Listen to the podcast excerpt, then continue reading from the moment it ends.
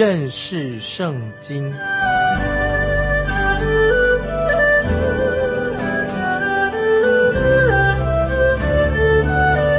认识上帝的话，把上帝的话带到全世界。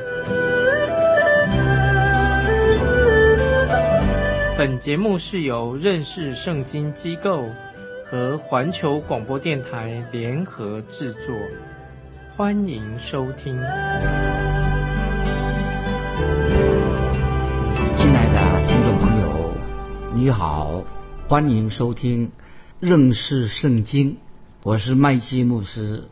我们看希伯来书第五章，希伯来书第五章第七节，希伯来书五章七节就提到了主耶稣基督。五章七节讲说，基督在肉体的时候，既大声哀哭、流泪祷告，恳求那能救他免死的主，就因他的虔诚蒙的应允。听众朋友，这节经文非常重要。在圣经里面记载了三次耶稣哭泣、耶稣流眼泪的。我个人认为，耶稣流眼泪不止这三次而已，只是圣经上只记载了三次。主耶稣第一次流泪，就是在他的朋友拉萨路的坟墓前。那个时候，虽然主耶稣他知道他可以让拉萨路从死里复活，但是他非常爱拉萨路，因为他两位姐姐是那么的悲伤。主耶稣是因为他们这样的哭泣，所以当主耶稣站在坟墓旁边的时候，他自己也为他的好朋友哀哭了、哀伤的。那么我们知道啊，因为表明说主耶稣能够了解我们的痛苦、我们的感受，所以当我们站在坟墓旁的时候，为自己亲人哀哭的时候，主耶稣当然还能够了解。那么还有一次，主耶稣在耶路撒冷，他做什么呢？他就为耶路撒冷城哀哭了、流眼泪了。因为主耶稣为当时的耶路撒冷城流下眼泪，所以我个人确信，非常相信，主耶稣也会为我们今天啊你我所居住的城市，我想主耶稣为你所居住的我所居住的城市的也会掉下眼泪，因为这是很有理由的。主耶稣为这些城市哀哭有原因的。那么第三次，我们在就是圣经里面记载，第三次主耶稣流眼泪的，他是在克西马园流泪。那么，听众朋友，为什么主耶稣会在克西马尼那流泪呢、哭泣呢？就是那些好讥笑、讽刺的人，那些不信主人，他们会这样说：啊，他他真希望当时主耶稣能在那里。这种方式，他的不信的人就说，他真希望他也能够在现场看到这件事情。就是说，他们可以用另外一种方式把主耶稣杀的。这个情就怪。那不信人说，他真希望他也能在现场，他用别的方式把耶稣杀害的，因为主耶稣就不能那样，主耶稣就不能够采用钉十字架的方式来舍命。那他们为什么会有这种说法？这种说法很奇怪，因为其实他们感觉到、觉察到一些基督徒所不能够觉察到的事情。他们的目的在哪里？他们不想让主耶稣钉死在十字架上。听众朋友，你明白吗？他们看到只希望。主耶稣在克西马的原就好了，不想让耶稣就钉十字架。听众朋友，因为这也是魔鬼的一个愿望，不喜欢耶稣钉十字架。听众朋友，我认为魔鬼撒旦很想在克西马的园那个时候就把主耶稣杀死了，在克西马的园主耶稣祷告的时候把他杀死了，不要主耶稣钉十字架，这是魔鬼的一个诡计啊，他的愿望。路加福音二十二章四十二节，路加福音二十二章四十二节记载说。就记载了耶稣在科西马里园，主耶稣在祷告。主耶稣祷告说：“父啊，你若愿意，就把这杯撤去。这杯是什么呢？在这里，路加福音二十二章四十二节，这杯就是指什么？主耶稣的死亡。主耶稣自己并不想死在科西玛利园，死在科西玛利园里面。因为我们注意看啊，我们再来继续看，回到希伯来书第五章第七节，希伯来书五章七节这样说。”就因他的虔诚蒙了应允，听众朋友注意这些经文。就因他的虔诚蒙了应允。如果主耶稣在克西马内园的祷告，求神挪去这杯，因为这杯乃是指主耶稣。这挪去这杯是什么杯呢？乃是指主耶稣不想死在十字架上。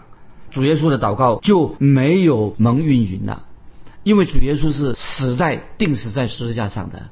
所以听众朋友。主耶稣的祷告蒙了神的应允。神的祷告是什么呢？他不是要死在科西玛园里面，因为主耶稣要定十字架，所以旧约的预言说的已经很清楚了，听众朋友？会非常清楚，旧约的预言说清楚了，主耶稣必须要定死在十字架上，这是非常的清楚了。主耶稣他不愿意，他不要死在克西马园里面。在诗篇，注意我们翻到诗篇二十二篇，注意诗篇二十篇有很清楚的、很生动的描述的主耶稣定十字架的状况，就在诗篇二十二篇。主耶稣在十字架上，因为他是神的儿子，他流出他的宝血啊，十字架是耶稣流宝血的一个坛祭坛。主耶稣为你我的罪就付上了代价的，所以很清楚的，在四篇二十篇的，因为活物的生命在血当中，这是活物，动物它有血，生命在血里面。那么神很清楚的在立位记这样说，我们看立位记十七章十一节，立位记十七章立位记十七章十一节说，神说，我把这血赐给你们，可以在坛上为你们的生命赎罪。啊，注意这个非常重要的经文，《利未记》十七章十一节经文讲说：“我把这血赐给你们，可以在坛上为你们的生命赎罪。”啊，这是赎罪。在旧约献牛羊的时候，献这种祭的时候所流的血，只有所流的血才能够遮盖罪。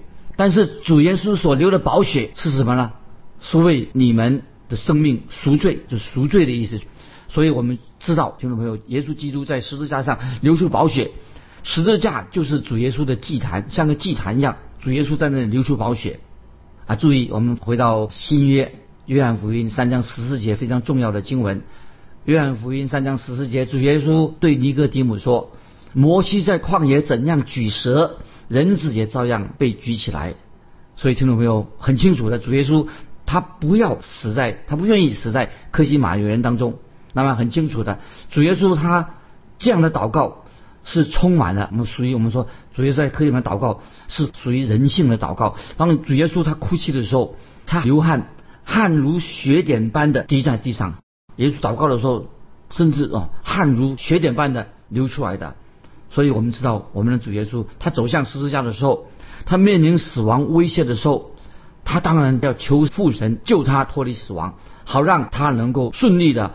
在十字架上完成他的救恩，所以刚才我们读了希伯来书五章七节的下半就看到了经文。希伯来书五章七节下面说，就因他的虔诚蒙了运引。注意希伯来书七章五章七节下半部，就因他的虔诚蒙了运引。因了主耶稣的他的虔诚，虔诚是什么意思呢？在希伯来书五章七这个虔诚啊，就说主耶稣心里面也害怕。在这里讲的害怕不一定是错的，不是那种不好的害怕。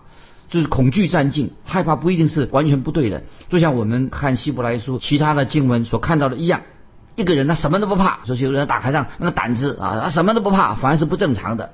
这里希伯来书五章七节讲的这个害怕，就是我认为我们在教会里面，我们需要有这种畏惧，这个害怕是一种正常的有畏惧的心。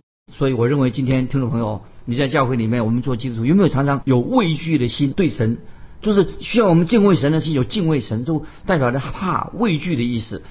因为圣经说的很清楚，敬畏耶和华是智慧的开端。所以这里说的是，主耶稣是心存敬畏神啊，有着畏惧的心。好，我们继续看下去，希伯来书第五章第八、第九节。注意，希伯来书五章第八、第九节，他虽然为儿子，还是因所受的苦难学了顺从。他既得以完全。就为凡顺从他的人，成了永远得救的根源。感谢神，所以五章九节，他既得以完全，就说明了主耶稣是完美的，主耶稣完整的。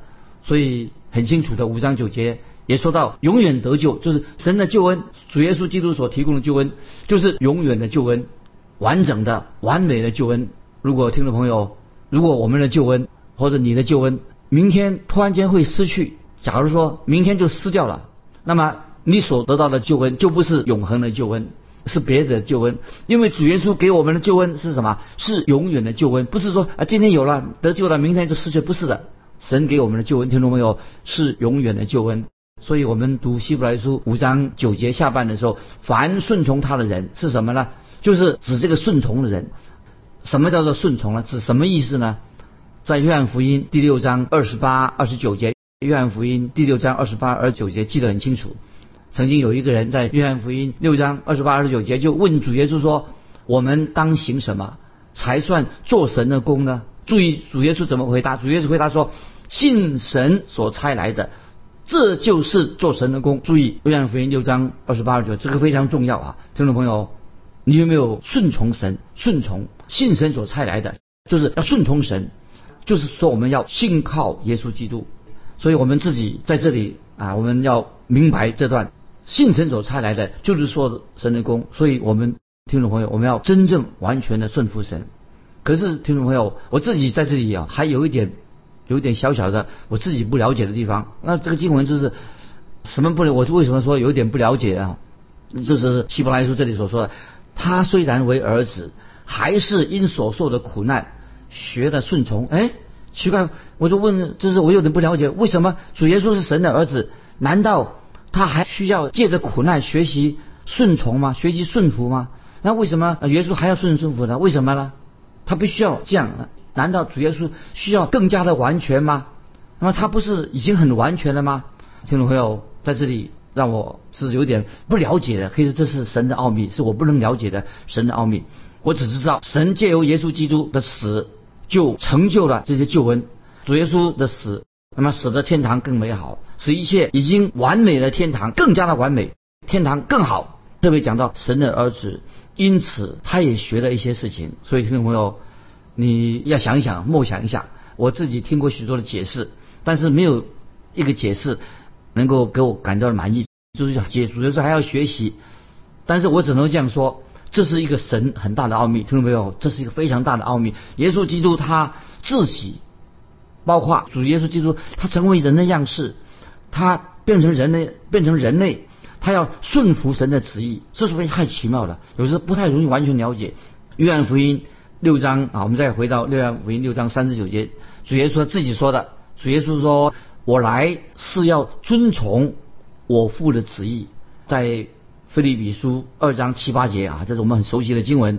保罗是说到这样说啊，说到主耶稣反倒虚己，取得奴仆的形象，成为人的样式。既有人的样式，就自己卑微，存心顺服，以至于死，且死在十字架上。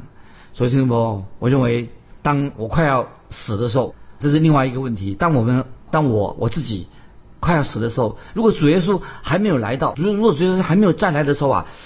我就不会很想说，哎呀，我快快死掉算了，啊！今天很多人说，哎呀，这个世界太不好了，我想一死了之。我认为这种思想不正，这是一个病态的想法。我个人希望，如果主耶稣还没有来的时候，我很希望我今天仍然活在世界上。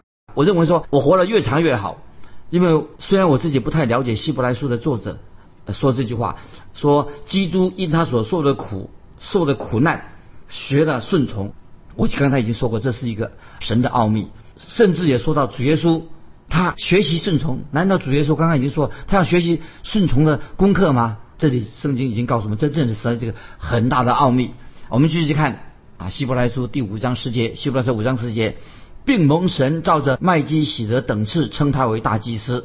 五章十节，并蒙神照着麦基喜德等次称他为大祭司。称他为大祭司的意思呢？称就是说尊称他，尊称他是。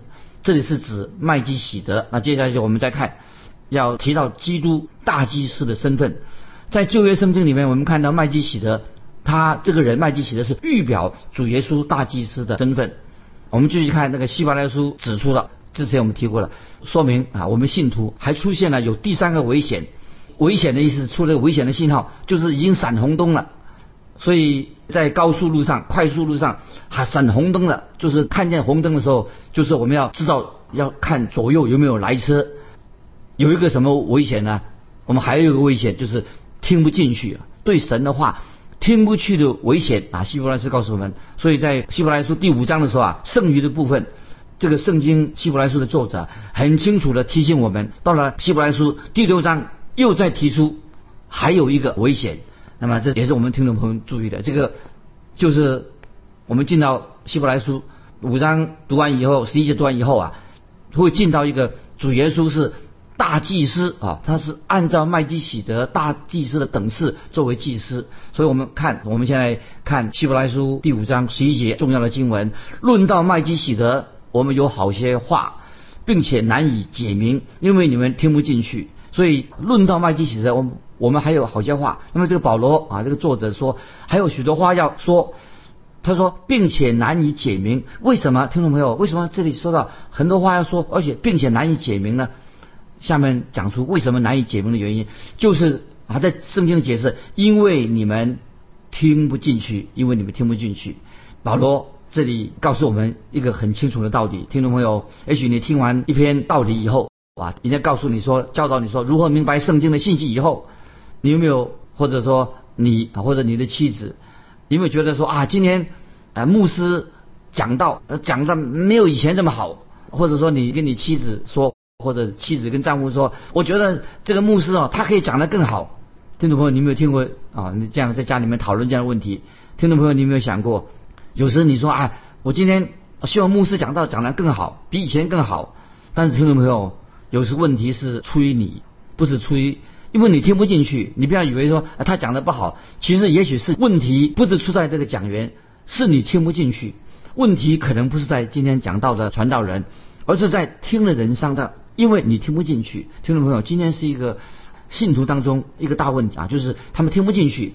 耶稣基督是按照麦基喜德的等次为祭司，所以大家是我已经说过了，这句话我们不太容易理解。但是保罗这希伯来书的作者很清楚的直接说了，也很坦白的告诉我们说，就是说我们今天这个题目很难懂，那么但是我们需要一个很敏锐的属灵的眼光，很洞察力。那么所以听众朋友，简单的说，你我我们需要有一个属灵上的一个警醒，并且你要好好读圣经的话，熟悉神的话。但是很可惜，希伯来信徒啊，我们说希伯来书写给希伯来信徒，可是他们有些人。这个智商啊，属灵的智商不是他的智慧很低，不是他智商很低，是属灵上啊智商很低，属灵的智商很低。就是说，这些人要教导他们很难很难教导他们，因为你教导他们，他们不理解，因为什么呢？为什么今天不理解的？因为他们是在属灵上，他们是一个婴孩，就像今天有些信徒一样，在灵命上很幼稚。像幼孩，所以他很需要啊，牧师用一些用小孩子的话跟他们说话。听众朋友，你是不是是一个幼稚的基督徒啊？需要啊，人家是个小对劲，把你当小孩子这样这样跟你说话，因为你们听不懂比较艰深的道理。所以听众朋友，怪不得有些传道人在讲道的时候，为了应付这些啊小婴孩，所以他常常糟蹋了神的道，所以变成什么？糟蹋了神的道。我们说成为真理的杀手，糟蹋了神的话。等于是把神的道离弃的，取而代之的是什么呢？就是有些传道人，他们把自己的观点讲着自己的观点，为什么缘故呢？因为我要讨好，讨好这些这些像婴孩似的这些信徒。听众朋友，盼望我们不要做一个婴孩似的，喜欢听那些啊讲故事。我们能够真正要明白神的道。我们继续看希伯来书五章十二节，注意希伯来书五章十二节。